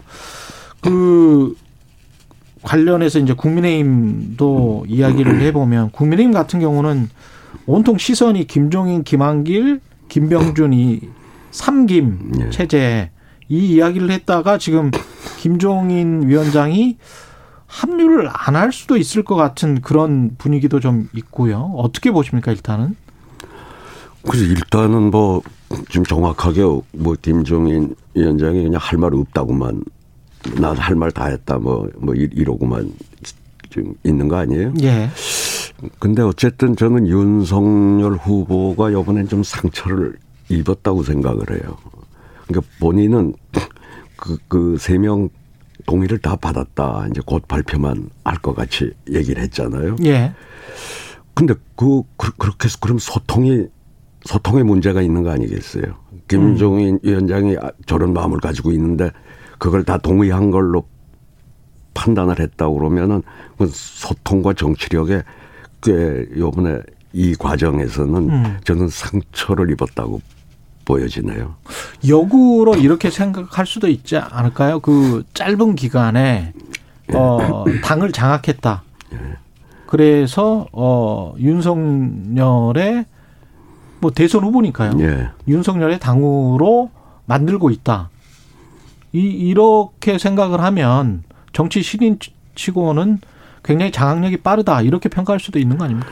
글쎄 그건 그 뭐 그 장악을 했던 분이 뭐 그 총괄 선대위원장으로 하기로 다 했다고 발표해 놓고 음. 또 그분은 안 한다고 저런 일이 생, 생겼겠어요? 아. 어. 뭔가 필요로 아니 그러니까 했었던 거는 맞나요? 김종인 전 비대위원장이? 아니 뭐 그분으로서는 뭐 작년에 그렇게 그뭐 소위 그 서울시장 보궐선거를 저그다 죽어갔던 당을 살려서 뭐 이기면서 소위 경세가로서의 별의 순간을 맞이한 분이고 음. 특히 뭐 당 대표도 그렇고 처음부터 어뭐 윤석열 후보 또 윤, 경선 과정에서도 윤석열 후보를 좀 거들었잖아요. 그랬죠. 편, 편들어 줬잖아요. 그랬습니다. 네. 그러니까 당연히 뭐 저기 윤석열 후보가 되면은 뭐 홍준표 후보가 됐으면야 뭐 그 양반은 그렇죠. 참여 안 했겠지만 윤석열 후보가 되는 한은 아마 그 저기에 소위 뭐 전권을 쥔 선대위원장이 근데 뭐 대선에서 전권은 후보가 어차피 쥐는 거지. 난 그 말조차가 그러고 무슨 네. 조직도를 또 그리는데 무슨 총괄 선대위원장 밑에 상임 선대위원장이 당 대, 대표는 저런 이름을 처음 들어봐요. 저런 저런 그 상임 선대위원장은 하나고 공동 선대위원장만 보통 있는 거 아니겠어요? 예. 근데 상임 선대위원장이 어? 그 그것도 그 공동 그것도 공동으로 공동으로 있고 그, 그 위에 또 총괄이 있고 총괄이 있고 뭘, 뭘 저, 저런 그, 그림들을 그리는지 층층시야. 그, 예, 좀뭐 하여튼 좀 어색해요 많이. 음. 예. 음. 그러면 김종인 전 위원장은 지금 약간 좀 자존심이 상했다, 우롱당했다라는 그런 기분일까요? 우선 뭐 그놈 뭐 삼김이란 것 때문에 예. 뭐 돌아가신 고인이 된 상김도 상당히 좀 언짢아하실 것 같은데. 예? 그, 급이 좀 안 되죠. 사실은 그분들이랑 비교하면. 더군다나 어떻게 예. 하필 성씨가 다 김씨가 돼가지고 예. 하니까 꼭 마치 김종인 지금 위원장은 네. 그 나머지 둘하고 동격이 돼버린 거에 그 기분이 굉장히 안 좋고 나쁘지 그러, 않겠어요? 그렇겠습니다. 네, 네. 근데 이제 김한길, 김병준, 김병준 전 위원장은 노무현 정부 출신이었고 예, 김한길은 뭐 민주당 대표였고 예.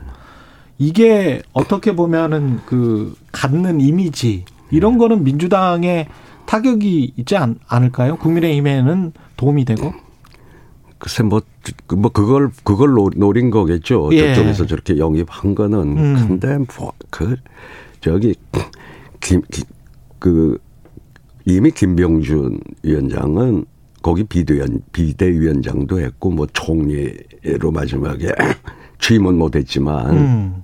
뭐 그래가지고 이미 저쪽으로 넘어간 지가 꽤 오래 됐, 됐거든요. 이미 저쪽 사람이다. 저쪽 사람이잖아요. 예. 그리고 뭐 비대위원장 그때 한 여덟 달인가 뭐 하면서도 음. 다그 그 결국 그 김병준 비대위원장 물러나고 황교안 대표가 들어오는데 사실 아무 한 일이 없잖아요. 예. 그, 그뭐 당을 뭐, 뭐 혁신을 하거나 음. 뭐 어떻게 그냥 별로 힘 없이 그 리더십을 보여주질 못했잖아요. 그 비대위원장을 예. 맡았을 때. 예. 그리고 김한길 의원도 이 이미 민주당에서는 떠나서 이제 안철수 대표하고 그 국민의당을 창당하는데 동참을 했다가 음. 거기하고도 또 틀어져 가지고 사실은 총선에 출마도 않고 이렇게 그 후에 이제 뭐 건강이 많이 음, 악화돼 가지고 예, 뭐 예. 그, 그 그러긴 했습니다만 사실 어디 어디도 소속이 되질 않았던 사람이고 음. 또 민주당에 있을 때 그냥 어떻게든지 이 이 친노하고는 같이 못하겠다고 하는 게 아주 확고했던 사람이니까. 음. 그래 여러 번 가출을 하잖아요. 아 네. 여러 번 이미 가출을 했다가 또 들어왔다가 요번엔 아주 나가버렸는데 이제 국민의당으로. 그러니까 민주당 네. 대표라는 타이틀 그 가장 최근에는 국민의당 출신이었다. 그치 마지막엔 국민의당 가서 창당을 같이 하고. 예. 그러고 뭐 안철수 대표하고도 뭐가 좀 이게 틀어져 가지고 그, 그, 그 당에서도 나와서 음. 그, 그 후에 이제 건강이 뭐 많이 그안 좋아져서 뭐 쉬고 있었던 사람이죠. 예. 예. 근데 윤석열 후보 입장에서는 지금 하루 이틀 고민해 보신단다. 음, 예. 김종인 예. 전 비대위원장이 그렇게 이야기를 했는데 김종인 전 위원장은 내가 고민한다고 이야기한 적이 없다. 글쎄 뭐 그런 그런 예 그런 말 한 자체가 음. 없다. 그러면서 이제 더 갈등 양상이 부각되는 측면이 있는데요. 만약에 김종인 일단 김종인 전 위원장이 들어올 거라 보십니까? 결국은 들어올 거라 보십니까? 아니면 결국은 합류할 거라고 결국은 봐요. 합류할 것이다. 예. 예. 예. 또 여러 여러 사람들이 또 나서서 음. 뭐 우선 이주, 이준석 대표부터 해서 그 나서서 좀 설득을 하고 하면은 음. 마지못해 끌려 나오실 거라고 봐요. 김종인 총괄이 없는 윤석열 호는 어떻게 그러면 예상을 하세요? 김종인이 있는 윤석열 호와 예. 김종인이 없는 윤석열 호는 뭐 그렇게 그 김종인 위원장 대통령 선거에서 총괄 선대위원장이 있다고 해서 뭐, 뭐 얼마나 그렇게 뭐 할진 몰라도 예. 하여튼 그 그분의 지금 그분으로서는 지금 별의 예. 순간인데 저걸 예. 놓치고 싶지는 않을 거예요. 그러려면 이 대선판에 끼어들어야 되는데 네. 뭐 어디 딴 데를 가겠어요? 뭐 거기 갈 수밖에. 딴갈 데가 없을 것이다. 그러니까 그, 양, 그 양반으로서는 전 결국은 참여할 거라고 보죠. 그러면은 어. 이른바 이제 반문재인의 빅텐트가 김종인 총괄이 들어옴으로써 국민의힘 입장에서는 완성되는 것? 뭐 이렇게 보십니까? 모르겠어요. 뭐. 이재명 후보 같은 경우는 유인태 총장님이 여러 번 말씀하셨는데 대장동에서 빨리 벗어나야 된다. 예. 그런 말씀하셨잖아요. 근데 이제 특검을 하자 예. 조건 없이 예. 이거는 어떻게 보면 유인태 총장님 조언을 따른 것 같기도 하고요. 그건 뭐 불가피했죠. 근데 예. 이제 처음에 그럼 왜 처음부터 특검을 받았으면 이미 막 진행이 됐을 거 아니냐 이렇게 얘기들을 하지만 그렇죠. 그 이재명 후보 입장에서 자기는 억울한데 음. 하나도 뭐 무고한데 뭐뭐뭐 음. 뭐, 뭐 유동규라는 사람 잘못 쓴 뭐 책임과 뭐 이런 건 있지만은 그런데 이걸 특검을 하자 그러는 거 이게 대선 국면을 어, 그 굉장히 그걸로 오랫동안 그 시간 끌기라고 그렇죠. 봤죠 그때는 예. 언론, 언론 검찰이 수사하면 금방 내 무고함이 금방 드러날 텐데 음. 뭐 이, 이런 생각이었는데 뭐 어제 기소하고 했지만은 어차피 그 의심하는 사람들이 아직도 많이 있으니 음. 저 특검을 안 받을 수는 없었죠. 만약에 특검이 도입이 되면 대선 전에 네. 이게 어떤 대선 결과에 영향을 미칠까요? 어떻게 보십니까? 그러니까 모르겠어요. 그 뭐그 뭐 수사를 저 특검이 구성돼서 음. 저 우선 뭐 검찰이 한 수사 전부 이제 저 찾아보고 네. 뭐저 하려고 그러면 정작 그 대통령 후보들을 뭐 소환 조사할 수는 없을 거니까 음. 대통령 선거 전에 어떤 결론을 낼 수 있을지 음. 한다 그러면 빨리 해서 대 저기 적어도 뭐 한뭐 뭐 1월 2월 초 초중순까지는 어떤 좀 수사 결과가 나오면 좋겠는데 음. 그, 그렇게 할 수 있을런지 모르겠는데 그렇지 않으면 대선 뭐 끝나고 나서 이제 이 수사 결과 나오겠죠. 지금 지지율은 의미가 있다고 보세요? 두 후보 간에? 아이고 뭐 아직은 의미가 아직은, 없다. 아직은 없죠. 없고 네. 뭐 어제 뭐 이렇게 붙었다는 조사도 나오지만 음. 저쪽이 조금 앞선다고 봐야죠. 그 정권 교체 여론이 높은 데다가 국민의힘이 예. 조금 앞선 거는 사실이지만 예. 아직은 의미가 예. 없다. 예. 뭐 그러고 그렇게 또 어차피 박빙의 싸움으로 갈 거라고 봅니다. 이, 이 대장동 늪에서만 벗어나면 음. 예. 알겠습니다. 네. 말씀 감사합니다. 예, 예. 예, 감사합니다. 정치의 품격 유인태 전 국회 사무총장이었습니다. 고맙습니다. 공정, 공익, 그리고 균형. 한 발짝 더 들어간다. 세상에 이익이 되는 방송. 최경영의 최강 시사.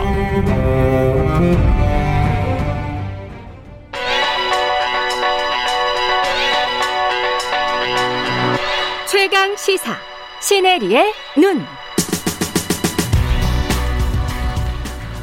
네, 시네리의 눈 뉴스포터 시네리 에디터 나와 계십니다. 안녕하십니까? 네, 안녕하세요. 예, 오늘은 코로나 소식인데 네. 유럽 유럽 이 다시 재봉쇄 들어가고 있네요. 네, 조금씩 예. 재봉쇄 들어가면서 요즘 또 시위가 굉장히 또 많아지고 있습니다. 어, TV에서 봤어요. 네, 예. 그 미국만 하더라도 지금 하루 확진자가 다시 9만 명대로 올라섰고요. 9만 명. 네, 조만간 또 10만 명까지도 될 수 있다라고 하는데요. 예. 이제 추위가 찾아오면서 이 코로나 상황이 쉽지 않은 것 같습니다. 예. 특히 유럽이 지금 가장 좀 많이 취약한 것 같아요. 어, 뭐 영국 같은 나라도 지금 5만 5만 명 나오고 있고 또 하루 확진자가 네 독일도 예. 4만 명, 뭐 영국은 2만 아 영국 영국 말씀 말씀드렸던 예. 5만 명, 뭐 네덜란드, 벨기에, 오스트리아, 이탈리아, 뭐 그리스 이런 유럽 곳곳에서 지금 코로나 확진자들이 계속 늘고 있습니다. 그렇다 보니까 지금 이 유럽 국가에서는 제한을 좀 하고 다시 규제를 강화해야 된다는 목소리가 나오고 있고요. 음. 어, 이제 다시 또 재봉쇄 카드를 내민 곳이 있는데 여기가 오스트리아였어요. 예. 지난 주말에 가장 많이 좀 기사로 나왔는데 오스트리아가 다시 봉쇄령을 도입하기로 했습니다. 오스트리아 딱 그 유럽 대륙의 딱 중앙 정도에 있잖아요. 맞습니다. 예, 중부에 있어서 네. 거기서 왔다 갔다 하는 사람들 많, 많아서 거예요. 그런 네. 것 같습니다. 그런데 네. 이제 어떻게 했냐면 처음부터 봉쇄하려고 했지는 않았고 22일부터 색필품을 구매하거나 뭐 출퇴근, 등하교, 가벼운 선책 정도까지만 허용을 하고 그 외에는 24시간 어, 외출하지 말라. 이렇게 와. 이야기를 했습니다. 그러니까 유럽의 봉쇄는 한국의 지금 거리두기하고는 전혀 달라요. 전혀 다릅니다. 네. 네. 그래서 만약 이거 지키지 않으면 이제 법적 책임을 물어야 되는 거니까요. 이런 것들이 있고 그래서 그러니까 가벼운 생필품 구매, 출퇴근 등하교, 가벼운 산책 등을 제외하고는 외출 금지다. 네, 그래서 유럽에 이런 말도 있어요. 반려견을 엄청 많이 키우고 있다고. 왜냐하면 아. 미국에서도 반려견 산책은 허용을 해줬었거든요. 잠깐. 그렇군요. 그래서 그때 반려견 우리나라 유기견 단체에서 이제 이야기를 했었는데 그렇게 주, 이제 문의가 많이 와서 미국으로 우리나라 반려견을 많이 보냈다는 얘기도 있었는데요. 반려견의 견권이 인권보다 더 중요해요. 네, 맞습니다. 유럽은 그렇게 가능한 나라고. 예. 하여튼 그래서 지금 이렇게 이제 유럽이 오스트리아가 이제 딱 스타트를 끊으면서 음. 독일도 이제 조만간 이제 더 봉쇄를 좀주 어, 단위별로 전체는 아니지만 주별로 좀 할 수도 있다라는 이야기가 나오고요. 또 다른 이제 이야기들은 백신을 정말 안 맞는 아 유럽인들이 많습니다. 그렇죠. 이 백신 접종률이 우리보다 훨씬 빨리 시작했는데 맞아요. 지금. 아직도 5, 60%에 머무는 유럽 국가들도 있고요. 예. 그나마 가장 많이 맞은 데가 이제 벨기에 정도. 음. 네, 70, 70%대인데요. 아. 참 이게 좀 아이러니하죠. 제일 많이 맞은 곳이 벨기에인데 70%. 네. 우리가 지금 80%인데요. 네. 그래서 예. 우리보다 훨씬 더 일찍 시작을 했음에도 불구하고 아, 사실은 이제는 안 맞겠다는 사람인 겁니다. 그 나머지는 안 맞겠 다는 하는 사람인 거고 예. 그들이 자꾸 이제 시위를 하면서 우리의 자유를 지켜달라. 당신들이 왜 우리의 몸에 무엇이 들어가는지까지도 이렇게 음. 법적으로 의무화하려고 하느냐라고 주장을 하는 겁니다. 근데 유럽에서는 백신 안 맞으면은 지금 뭐 어디 다니지 말라. 네. 뭐 이렇게 무슨 의무화 방침 같은 게 있어요? 있습니다. 예. 접종 증명서가 있어요. 우리나라도 이제 이렇게 패스 증명을 패스를 거. 보여주고 찍어야 되잖아요. 예. 근데 이제 그 실내, 그러니까 음. 공공 장소에 출입하기 위해서는 이 패스를 요구하는 곳이 굉장히 많아지고 있습니다. 공공 장소라면 여기서는 이제 식당 같은 경우도 네, 식당, 술집 이런 예. 데도 어 이제 그런 공공 패스가 있어야지만 다닐 음. 수 있게 했었고요. 물론 이게 이제 유럽 국가마다는 조금 약간 차이는 있습니다만 대부분의 이제 실내에서는 그 어, 공공 장소에 출입하기 위해서는 패스를 보여준다는 게 조금씩 그게 베이직이 되고 있고 근데 사실 그 런던에 사는 친구랑 전했더니 음. 마스크를 거의 자기만 쓴다고 하더라고요. 자기만. 네, 거의 네. 정말 아시아인만 음. 어, 딱 봐서 어 학생이거나 아니면 음. 뭐 이게 아시아계 좀 예. 동양인들만 쓰고 다닌다고 하더라고요. 그래서 지금 마스크를 쓰는 것 자체가 되게 좀 민망하다 이런 얘기를 제가 사실 몇 주 전에 들었습니다. 그렇죠. 그래서 마스크를 쓰고 또 아시아인 혐오 범죄를 당하는 경우도 있으니까. 네, 얼마 전 백인 학생들이 예. 또 구타한 것도 있었고 음. 그렇다 보니까 이게 마스크 자체가 우리나라는 참 국민들이 좀 많이 이렇게 국민성이 저는 제가 가장 좋은 나라 우리나라 생각하는데 이렇게 마스크 쓰는 거에 대해서 그렇게 큰 어떤 혐오감이나 불편함이나 음. 그런 걸 느끼지 않잖아요. 예. 근데 미국이나 다른 나라에는 음. 누가 이렇게 마스크를 쓰고 있으면 아 저 사람은 굉장히 시니컬하게 좀 아픈 사람이구나. 음. 많이 뭐가 불편하구나 이렇게 인식이 된단 말이죠. 예. 그래서 그런 어떤 부분에 있어서 마스크를 쓰는 거에 굉장히 불편함을 그러니까 인식적인 불편함을 느끼는 그런 유럽 국가의 국민들이 많다는 거고요. 혹시 모른 내가 다른 사람에게 감염시켜 시킬 수도 있다라는 것, 뭐 이런 것들도 지금 배려를 한 건데 한국 사람들 그렇죠. 저희는 그런 배려가 있는 건데 예. 그쪽에서도 뭐 배려를 하겠지만은 음. 그거는 너의 너의 몸의 면역의 문제지 음. 내가 옮긴 건 아니다라는 식으로도 가는 걸 제가 본 적이 있고요. 아, 그래요? 네. 아, 그리고 너의 그, 몸의 문제지. 네, 당신의 immune system의 문제인 거다. 아. 사실 이거를 그냥 mild 감기라고 다들 생각을 하기 때문에 예. 거기서는 예. 좀 그렇게 감기로 치부하는 경향이 있고 예. 또 요즘은 또 그 백신 접종 이후에는 그렇게 막 경미한 좀 증상이 이어지지 않고 있습니까? 뭐 이렇게 제 지인도 확진 음. 되셨는데 그냥 감기 정도로 지나갔다고 하더라고요. 이 이러면서 네. 계속 뭐 시위하고 우리에게 자유를 달라 방역 네. 패스도 안 된다 네. 마스크도 안 된다. 예. 이렇게 지금 하고 있는 거잖아요. 그렇게 계속 하고 있는 겁니다. 근데 요 아래도 깔려 있는 걸 보려면요, 이 음. 사람들이 대부분 소상공인이에요. 아. 가게는 봉쇄를 한단 말이죠. 아. 네, 그러니까 자영업자시구나. 예, 그렇죠. 백신을 맞은 사람도 출입을 하게 해달라는 게 사실은 깔려 있는 건 소상공인의 이제 입장인 거고요. 경제 문제랑 바로 연결되고. 예, 그리고 음. 지금 유럽은 여행이 가장 중요하잖아요. 그렇죠. 소비, 여행 이쪽이 굉장히 중요하죠. 네, 봉쇄를 예. 하게 되면 또 다시 그 힘든 시절을 또 지나야 가야 하니까 유럽 같은 경우는 이제 그 GDP 성장률을 보면 지난 3분기에 어, 마이너스에서 한번 확 반등을 했습니다. 그래서 예. 아, 저 외신에서도 이제 유럽 이 다시 경기가 살아나고 있다. 음. 기사를 보내다가 이제 최근 헤드라인들 보면 다시 구렁텅이에 빠질까 이런 기사가 좀 나오고 있어요. 음. 그러니까 아무래도 봉쇄와 이 경제는 밀접하기 때문에 그러네. 그리고 특히 백, 유럽은 네, 네. 예. 그래서 지금 그 시위에 나와 있는 사람들은 물론 그 백신에 대해서 자유권을 달라는 사람도 많지만 음. 이 일터에서 또 소상공인들 가게 하시는 분들이 더 이상은 참지 못하겠다. 우리가 죽겠다. 네, 우리가 죽겠다 하면서 어, 네, 항의를 하고 있는 거고요. 어, 예, 자, 우리 네. 여기까지 해야 되겠습니다. 신혜리의 눈 신혜리 기자였습니다. 고맙습니다. 감사합니다. 네.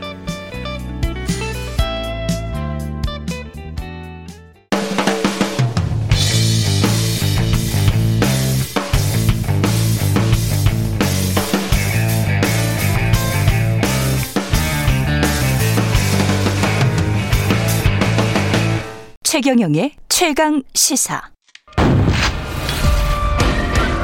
최경영의 최강 시사. 진실 탐사 K.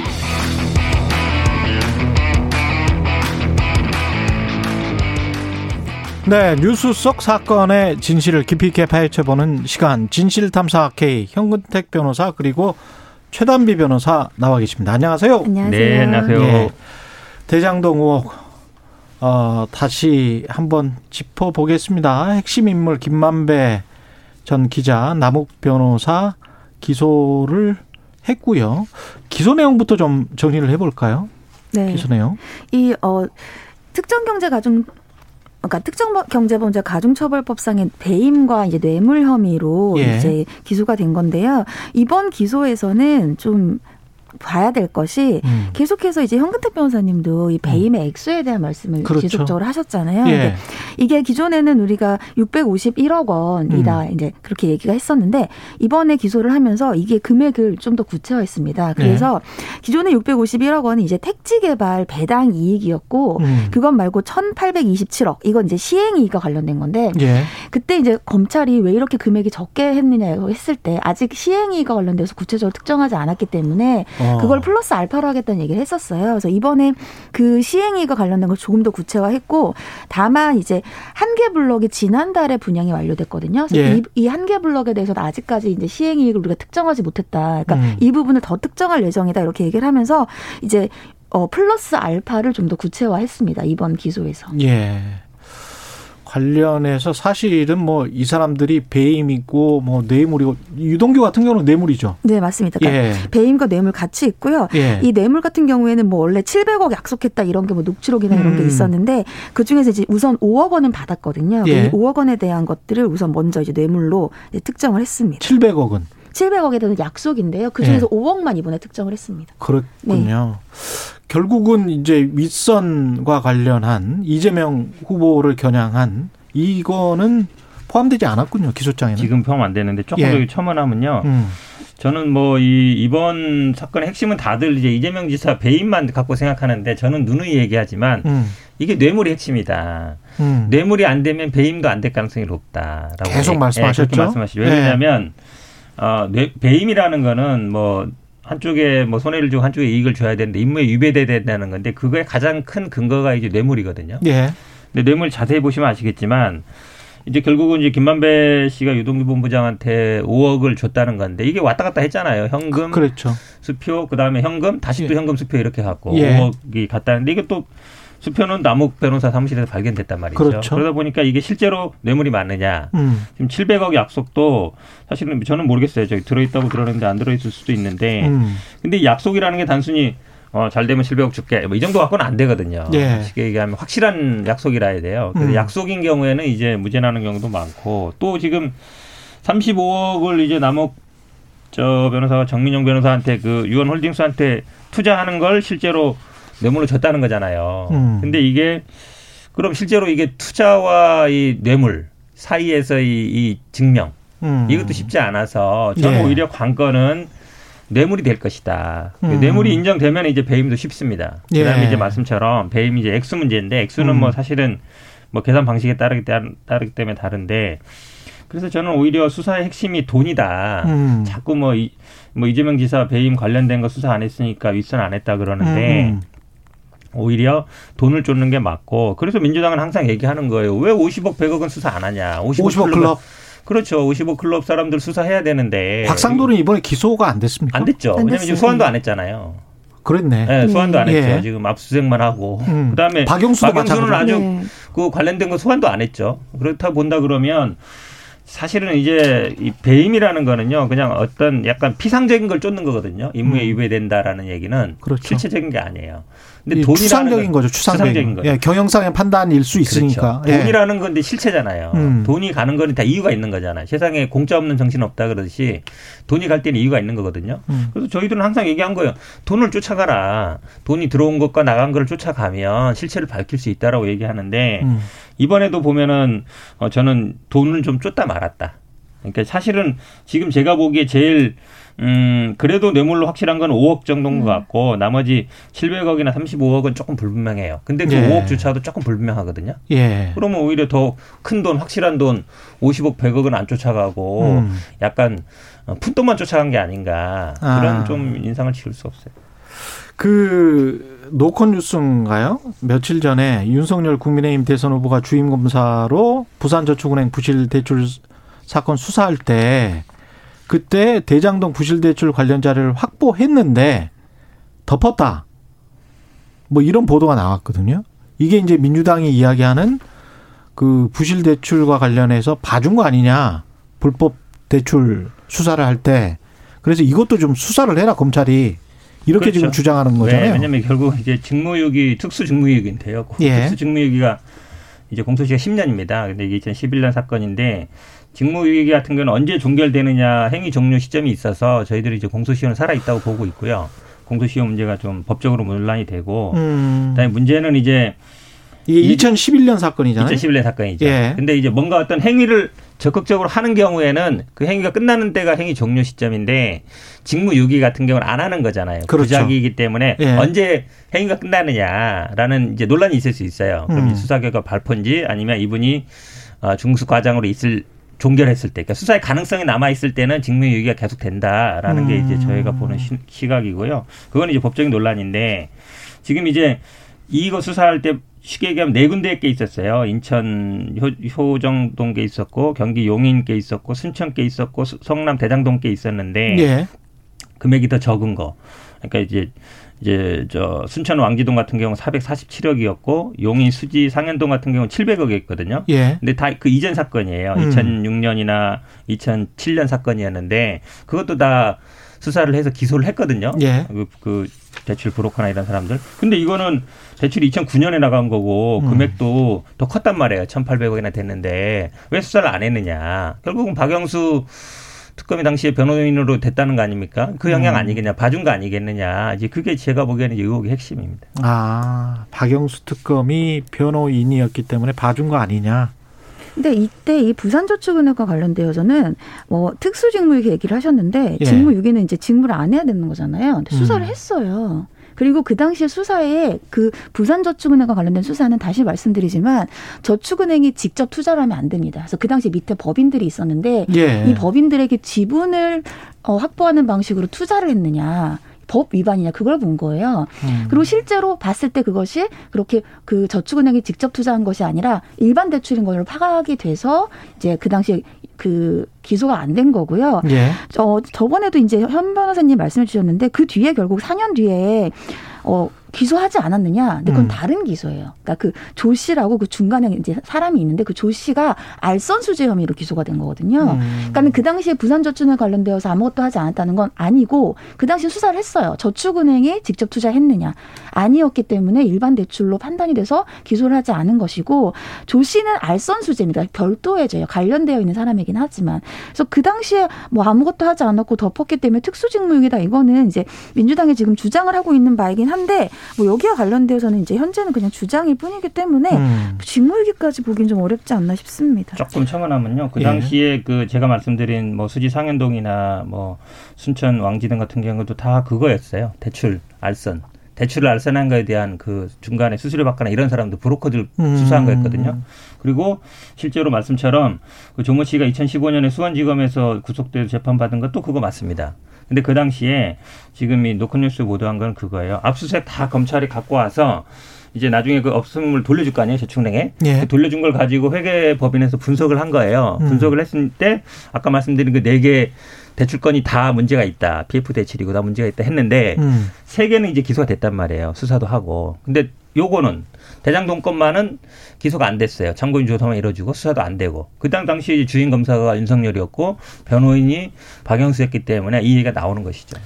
알겠습니다. 그 공수처 고발 사주 의혹과 관련해서는 이것도 윤석열 후보 그러니까 아까 그 대장동 의혹의 윗선 이재명 후보가 지금 기소장에서 제외된 것처럼 이것도 지금 제외될 것 같다. 무혐의 처분이 내려질 것 같다 이런 이야기 나오고 있습니다. 지금 현재 공수처에서 윤석열 음. 후보에 대해서 입건이 네 건 됐는데 음. 그 중에서 이제 말씀하신 고발 사주 건이고요. 예. 고발 사주 건은 공수처가 뭐 여러 번 소환도 하고 조사도 했는데 특별히 뭐 예를 들면은 가지고 나온 증거가 없는 것 같아요. 그리고 이제 음. 유죄로 보일 것 같은 증거도 없고 뭐 비판받듯이 뭐 검찰에 뭐 사주를 해서 뭐 휴대폰까지도 이미 제출 형식으로 받아왔다 뭐 이런 얘기까지 나오는데도 불구하고 지금 별건이 없단 말이죠. 음. 그리고 지금 휴대폰은 이미 제출이기 때문에 문제 없다는 식으로 계속 공수가 얘기를 하지만 최근에 헌재에서 그 판결이 났어요. 그래서 압수수색을 할 때 이미 음. 제출받은 휴대폰이라 하더라도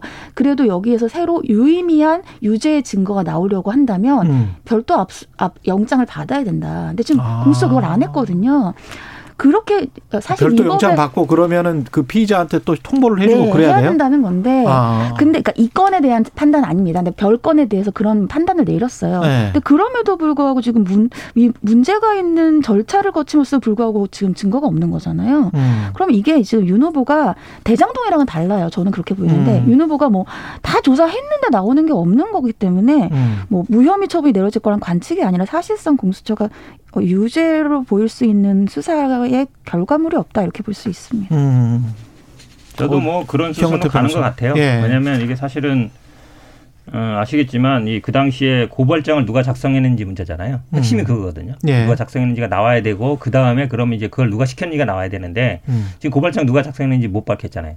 고발장은 어쨌든 나왔습니다. 그러니까 결국은 이제 밖으로 나왔는데 그게 누가 작성했는지는 모르는 거죠. 음. 그 당시에 뭐 컴퓨터나 아마 뭐 집에서 했는지 모르기 때문에 저는 제가 봐도 뭐 공수처 수사는 별 뭐 아마 단서를 못 찾은 것 같고. 그러니까 나머지 건들 있지 않습니까? 뭐 가령 한명숙 전 총리 모해 위증 교사 수사 방해 지금 됐다. 이제 네 건이라 하는데 하나 더 있죠. 최근에 이제 나온 게 아마 네. 현대차 네. 왜냐면 그때 이제 특검에서 네. 삼성이 MB 변호사비 대납했다는 게 있었잖아요. 음, 음. 그게 이제 특검이 끝나고 중앙지검으로 넘어왔어요. 그 음. 당시에 이제 중앙지검장이었고 이제 한동훈이 차장이었는데 현대차에서도 이제 더 많이 줬다. 근데 기소도 안 됐다. 이런 얘기가 있었거든요. 예. 목까지 하면 다섯 개인데 판사 사찰 문건 그렇죠. 판사 사찰 있고 뭐 옵티머스 부실 수사 인데 현재 아마 수사가 진행 중인 거는 한명숙 모해 위증 사건에 대해서 음. 어 그걸 사실은 이제 감찰을 하려고 했는데 인권부로 돌려버린 거 아니냐 이문정 이거는 직권남용입니까? 그렇죠. 수사하려고 음. 했는데 네. 뭐 다른 사람으로 바꿔버린 거 아니냐 음. 이 얘기했는데 이것도 아마 서면 조사 서면 의견서를 아마 제출하라고 한 것 같은데. 이것도 제가 보기엔 아마 좀 소환에 부담이 있어서 그런 거 아닌가 싶어서 음. 어, 좀 정리 수순 아닌가. 실제로 어떤 뭐, 근데 제가 보기에는 그래도 이게 고발사주와 다른 게 고발사주는 대부분 그뭐 검사나 이분들이 뭐 윤석열 측근이고 이러지만 음. 지금 그 이 현명수 사건 같은 경우는 감찰부장이나 이문정 검사 같은 경우가 아마 구체적 진술을 했을 것 같거든요. 음. 그래서 약간 이건 제가 보기에 서면 조사까지 간 거 보면 그래도 판단을 하려고 하는 거 아닌가 그렇게 보고 있습니다. 그 최남비 변호사님 네. 그 관련해서 덧붙 붙이실 말씀 없어요? 아, 그 한 서너 건 정도가 지금 네, 그러니까 계속 피의자로 입건은 돼 있는, 돼 있는 상태. 그러니까 고발했으니까 입건이 됐겠죠. 당연히. 예. 고발은 이제 뭐 사세행 이렇게 제 3단체들이 음. 고발을 한 거고, 근데 음. 공수처가 이 사세행이 고발장을 낸 거를 검토한 다음에 이제 윤 전 총장에 대해서 입건을 했는데, 근데 고발장에 없던 손준성 검사도 입건했다. 그러니까 손준성 검사가 이 두 번, 두 차례 소환이 되고 또 소환을 해달라 이렇게 얘기를 했는데 이때 손준성 검사가 이 뭐, 뭐죠 아까 저희 그 판사 사찰 이거 음. 관련되어서는 고발장이 없었어요. 예. 근데도 손준성 검사를 이제 입건을 했단 말이죠. 음. 그러니까 물론 뭐 수사가 필요해서 입건할 수도 있지만 이런 것들을 봤을 때에는 고발 사주 뒤에 나머지 세 건이 고발 사주에서 특별히 이제 어떠한 유, 유의미한 수사를 못했단 말이에요. 음. 그럼 뒤에 예를 들면 판사 사찰 문건 이런 거 새로 입건을 할 때 정말로 아 판사 사찰 문건이 고발이 됐기 때문에 입건하고 수사를 하는 것이 이렇게 보이는 게 아니라 음. 고발 사주를 제대로 못했으니까 추가적으로 입건을 하는 게 아니야 또 이렇게 보일 수가 있다는 거예요. 그래서 향후에 공수처의 수사가 좀 난항을 겪지 않을까 이런 생각이 듭니다. 예. 제가 보기에는 아마 이제 기본적으로 공수처 설립의 취지가 보시면 알겠지만 어, 검찰의 뭐 수사를 잘못하거나 아니면 그게 타겟이었거든요. 예. 무슨 로비를 받거나 이런 부분이어서 음. 뭐 아마 검사 상대로 한 수사 고발이라든지 이런 게 들어오면 아마 공수처가 일본으로 수사할 수밖에 없을 것이다라고 음. 보고요. 근데 아마 제가 느끼는 생각은 아직까지는 공수처가 검찰을 수사할 만한 정도의 뭐 실력과 준비가 돼 있느냐. 이 제가 보기엔 그런 회감이, 회의가 좀 들어요. 왜냐하면 예. 처음부터 사실 검찰은 그동안 수사를 계속 해왔고 본인들의 음. 뭐 불리하거나 이거는 쉽게 내놓지 않을 것 같은데 음. 공수처가 그럼 좀 전격적으로 이렇게 들어가야 되는데 그런 부분은 아직까지 예, 잘 못하고 있는 게 아닌가 이렇게 보입니다. 이 마지막으로 이게 그 법적인 문제까지 될 수 있나요? 그 윤석열 국민의힘 대선 후보의 장모 최모 씨가 본인 소유 경기도 양평 땅을 외손주 두 명에게 증여했다. 근데 이제 요양급여 어 부정수급으로 어 당국이 이제 환수 결정을 난 직후에 이렇게 증여 거래가 이루어졌거든요. 그러면 이거를 좀 피하기 위해서 그러니까 추징당하는 걸 피하기 위해서 그런 거 아니냐. 예를 들면 뭐 환수 결정이 나왔는데 집행 재산을 그러니까 소위 집행 재산을 소위 빼돌린 거 아니냐 이러한 얘기 이제 의혹인데. 그렇죠. 근데 집행 재산이 충분한 상태라면은 증여를 하고 증여세를 제대로 냈다면 아무 문제가 없겠죠. 아무 문제가 없다. 네, 그러니까 집행 재산을 좀 먼저 파악을 해봐야 될 것 같습니다. 그러니까 환수 조치를 내렸는데 집행 재산이 이미 부족한 상태에서 그것을 다른 사람에게 증여를 했다면 그 음. 부분이 문제가 될 수는 있겠지만 집행 재산이 전혀 뭐 문제가 없는 상황에서 증여서 다 제대로 내고 증여했다면 문제가 되지 않겠죠. 근데 음. 집행재산이 정확히 어느 정도인지 그 기사만으로는 나와 있지가 않아서. 네. 예, 예. 약간 문제 될 수 있는 게 그러니까 음. 이런 경우 속이기만은 재산을 빼돌렸다 하는 경우에 음. 형사적으로는 강제집행 면탈이라는 게 있거든요. 쉽게 하면 음. 강제집행을 당한 상황에서 면탈 포자 면, 탈을 예. 하는 경우인데 음. 뭐 은닉이냐 뭐 이런 여러 가지 논란이 있을 수 있는데 말씀처럼 이게 아마 30억 정도 되는 걸 확보했다라는 게 있는데 확보라는 게 항상 문제가 됩니다. 압류를 했지만 음. 뒤에 들어오는 거나 앞에 근저당에서 있어서 실제로 압류는 31억 했지만 음. 그게 실제로 31억이 환수가 되느냐 그게 문제가 돼요, 항상. 아. 네, 왜냐하면 31억을 압류했다 해서 31억을 확보되는 건 아니거든요. 예. 왜냐하면 뒤에 국세를 체납하면 뒤에 것도 앞으로 넘어오기도 하고 예. 앞에 근저당이 있는 경우도 있고 그래서 실제로 압류 30억 했다 해서 확보됐다라고 단정을 할 수 없어서 음. 어, 저는 만약에 이게 이게 나중에 되면 공매 처분되는 거죠. 그렇죠. 예. 그렇게 된다 그러면 그때 이제 31억이 진짜 들어오느냐 안 들어오느냐. 근데 사후적으로 판단이잖아요. 그게 사후적 판단. 네, 그렇죠. 왜냐하면 음. 세금 같은 거는 나중에 부과돼도 그렇죠. 앞으로 이제 우선순위가 있거든요. 음. 그렇게 있어서 이 재산을 과연 그러면 그럼 왜 하필이면 지금 했느냐. 올해 1월에 한 건데 음. 검찰에서 뭐저 압류 조치 들어가고 이럴 때 음. 충분히 의심받을 수 있는 상황이죠. 알겠습니다. 오늘 말씀 감사하고요. 지금까지 진실탐사 K 현근택 변호사 최단비 변호사였습니다. 고맙습니다. 감사합니다. 네, 고맙습니다. KBS 라디오 최경영의 최강시사 듣고 계신 지금 시각은 8시 47분입니다. 최경영의 최강 시사는 여러분과 함께합니다. 짧은 문자 50원, 긴 문자 100원이 드는 샵 9730. 어플 콩과 유튜브는 무료로 참여하실 수 있습니다. 네, 월급 봉투 사라진 지 오래고요. 예. 급여 명세서라는 거가 있, 있죠. 예. 이거 그 인터넷이나 뭐 문자나 뭐 이런 걸 통해서 받고 있으실 텐데 받으면 얼마나 자세히 읽어보시는지 모르겠습니다. 대체로 지급 총액과 공제 총액 만 확인하는 것 같은데요. 저도 그렇습니다. 이번 달 19일부터 급여 명세서 지급이 의무가 됐다고 하는데요. 이게 어떤 내용인지 직장 갑질 119 권호연 변호사님 전화로 연결돼 있습니다. 안녕하세요. 네, 안녕하세요. 권호연입니다. 예. 급여 명세서를 그 교부해야 한다. 19일부터 근로기준법이. 근데 급여 명세서를 안, 안 주는 회사들도 있었습니까? 네, 맞습니다. 네, 잘 아시다시피 지난 달 예. 이번 달 19일부터는 임금이 지급될 때 반드시 임금 명세서를 교부해야 하고요. 예. 공식 통계는 없는데 민주노총의 조사 결과에 따르면 일하는 3명 중 1명이 임금 명세서를 그동안 못 받고 있었습니다. 아, 그렇군요. 예. 그러면 못 받으면 어떤 문제들이 어떤 불이익이 있을 것 같은데요? 네, 급여 명세서, 임금 명세서를 못 받으면 임금 체불, 즉 돈 돈을 떼이는 상황이 발생할 가능성이 매우 높아집니다. 그렇죠. 네네. 내 기본급이 얼마고 지난달에 추가 근무를 몇 시간 했고 국민연금 뭐 세금이 얼마 나가고 이런 내용이 적힌 명세서가 없이 그냥 통장으로 돈만 받으면 이게 맞는지 틀린지 알 수가 없게 되거든요. 그렇죠. 네, 예. 그래서 이번 법 개정은 한마디로 월급에 대해서 CCTV가 생긴 거다라고 할 수 있겠습니다. 월급에 대해서 CCTV가 생긴 것이다. CCTV만 네, 보면 내가 내 월급이 정확히 들어왔는지 확인할 수 있다.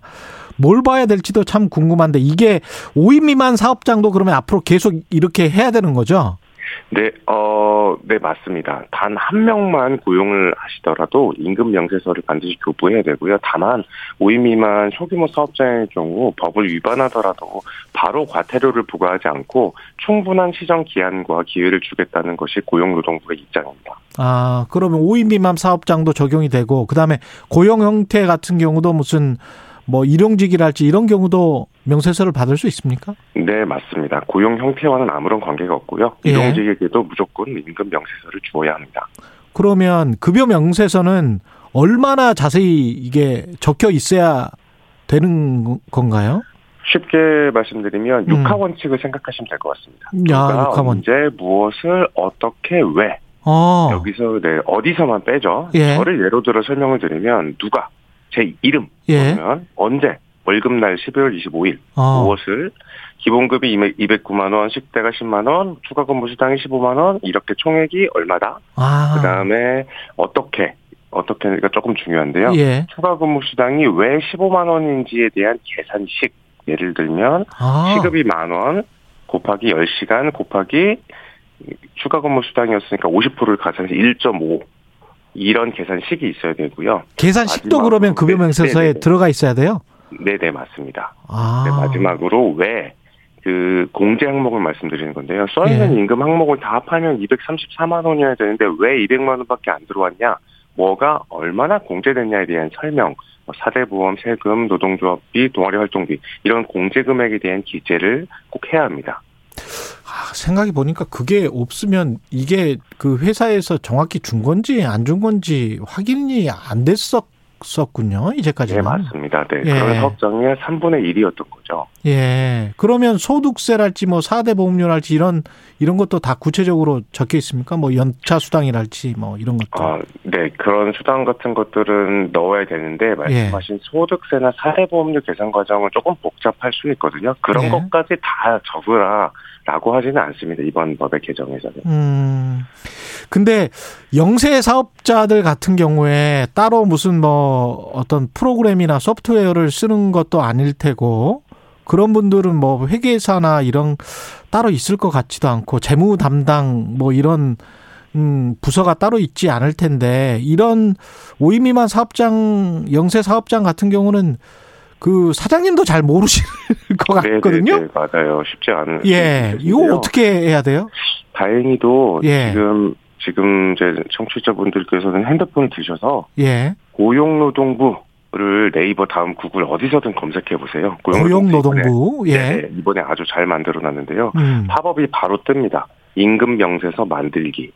제가 아. 한번 해봤거든요. 아. 진짜 아. 쉽습니다. 그냥 항목들에 어, 이, 그 기본급이 얼마다, 뭐, 식대가 얼마다, 이렇게 금액, 금액만 넣고, 예. 클릭, 클릭하면, PDF 파일을 바로 딱 만들어서 다운을 받을 수 있게 해놨습니다. 그러면 그 그걸 파일을 보내면 어. 끝납니다. 네, 네, 말씀하십시오. 그렇게 한 다음에 그러면 근로자들에게 노동자들에게 주면 되는 거예요, 사장님? 네, 네, 맞습니다.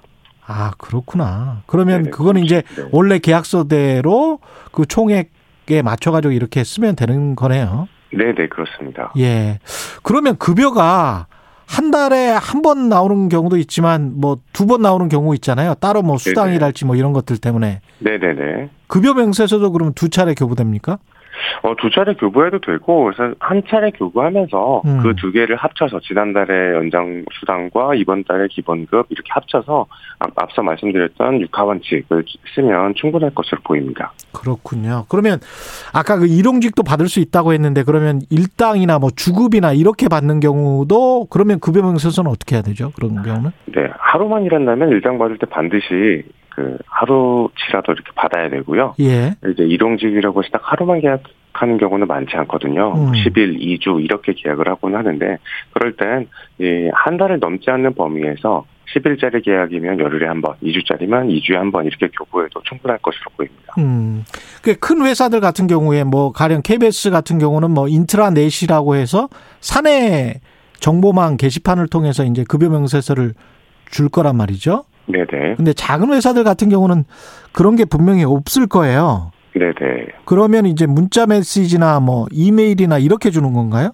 이건 네, 상관 상관없습니까? 네네네. 이 고용노동부가 보도자료에 따르면 예. 이메일, 문자, 카톡, 뭐 인트라넷에 개별적으로 접근해서 열람하는 것도 전부 인정을 해주고 있습니다. 아 그러면 아까 그 사장님들 같은 경우에 나 어떻게 하는 건지 모르겠다라고 하면 고용노동부 홈페이지를 가서 파업창에 네. 뜨는 뭐라고요? 그 이름이? 고, 그, 고용노동부 딱 가시면 예. 임금 명세서 만들기. 임금 명세서 만들기. 네. 예, 예. 꼭 이대로 안 해도 되고, 예. 제가 말씀드린 육하 원칙만 써서, 음. 그냥 서술형으로 써서 카톡으로 보내셔도 인정해주겠다. 뭐 사례를 구체적으로 보여주고 있거든요. 고용노동부에서. 예. 알겠습니다. 별로 어렵지 않습니다. 마지막으로 급여 명세서를 안 주는 경우에 어디에다 신고를 하나요? 이거는?